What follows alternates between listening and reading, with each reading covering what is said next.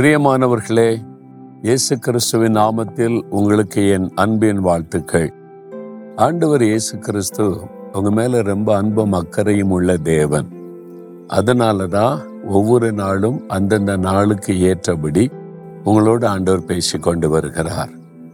பாருங்க இந்த இடம் ரொம்ப அழகா பியூட்டிஃபுல்லா இருக்குல்ல? ரொம்ப அழகான ஒரு தண்ணீர் பாய்ந்து கொண்டு இருக்கிறது வேதத்தில் ஒரு வசனம் இருக்கிறது அறுபத்தி ஆறாம் சங்கீதம்.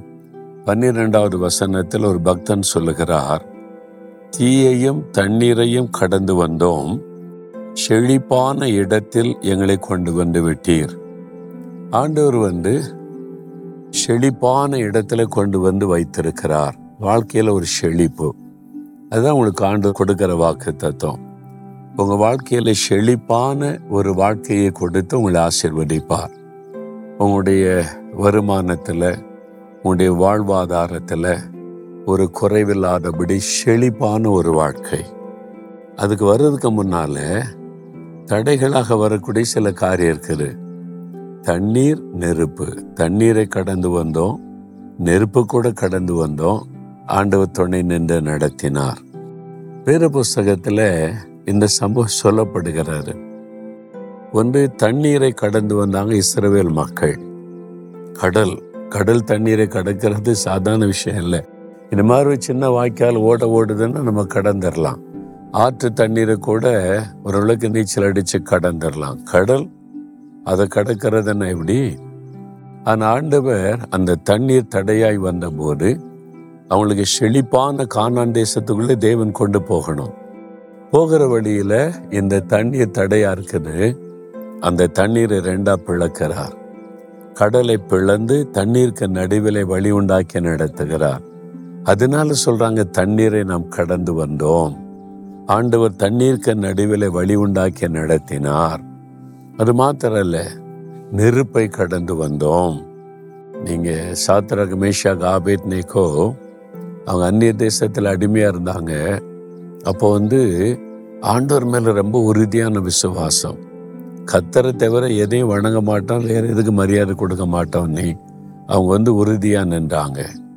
ஆனால் அந்த தேசத்தில் இந்த ராஜா ஒரு சிலையை செஞ்சு வச்சு இதை வணங்கணும்னு சொன்னான் முடியாதுன்ட்டாங்க.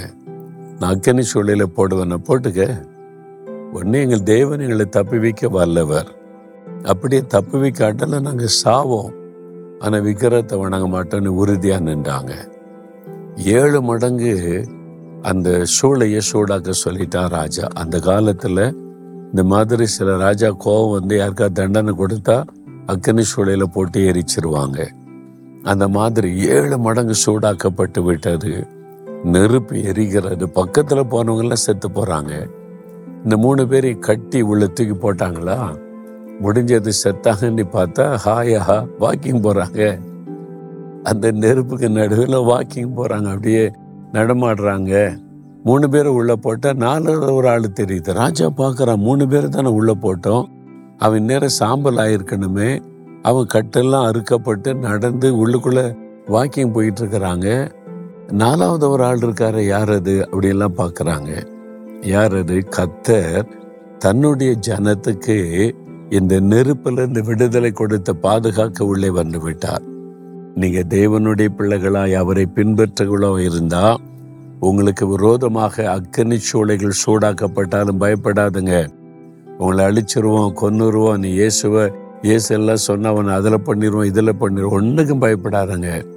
அதுலேருந்தெல்லாம் வெளியே கொண்டு வந்துடுவார் அப்போ ஆண்டவர் இதெல்லாம் கடந்து வர பண்ணினார். நம்முடைய வாழ்க்கையில் தண்ணீரை கடந்து வந்தோம் அக்கனியை கடந்து வந்தோம் அதை நம்மை சேதப்படுத்தாதபடி காத்து கொண்டார் எதற்கு அடுத்து செழிப்பான ஒரு வாழ்க்கை கொடுப்பதற்கு?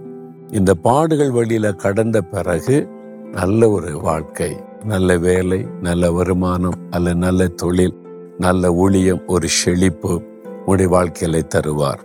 நீங்க இதை விசுவாசிக்கிறீங்களா? தண்ணீரை கடந்தீங்களா? நெருப்பு ஒளிய கடந்தீங்களா?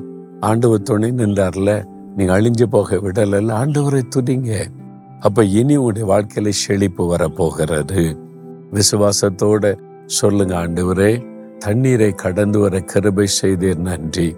அக்கனி சூளைக்குள்ளே நடந்த பொழுதில் அழிந்து விடாதபடி பாதுகாத்தீர் நன்றி.